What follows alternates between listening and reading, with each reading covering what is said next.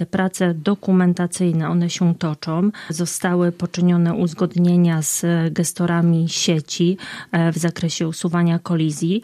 Na ten moment e, są też już zakończone prace związane z rozpoznaniem geotechnicznym. Także faktycznie w drugiej połowie roku te pierwsze prace już fizycznie w terenie e, zakładamy, że będą mogły się rozpocząć.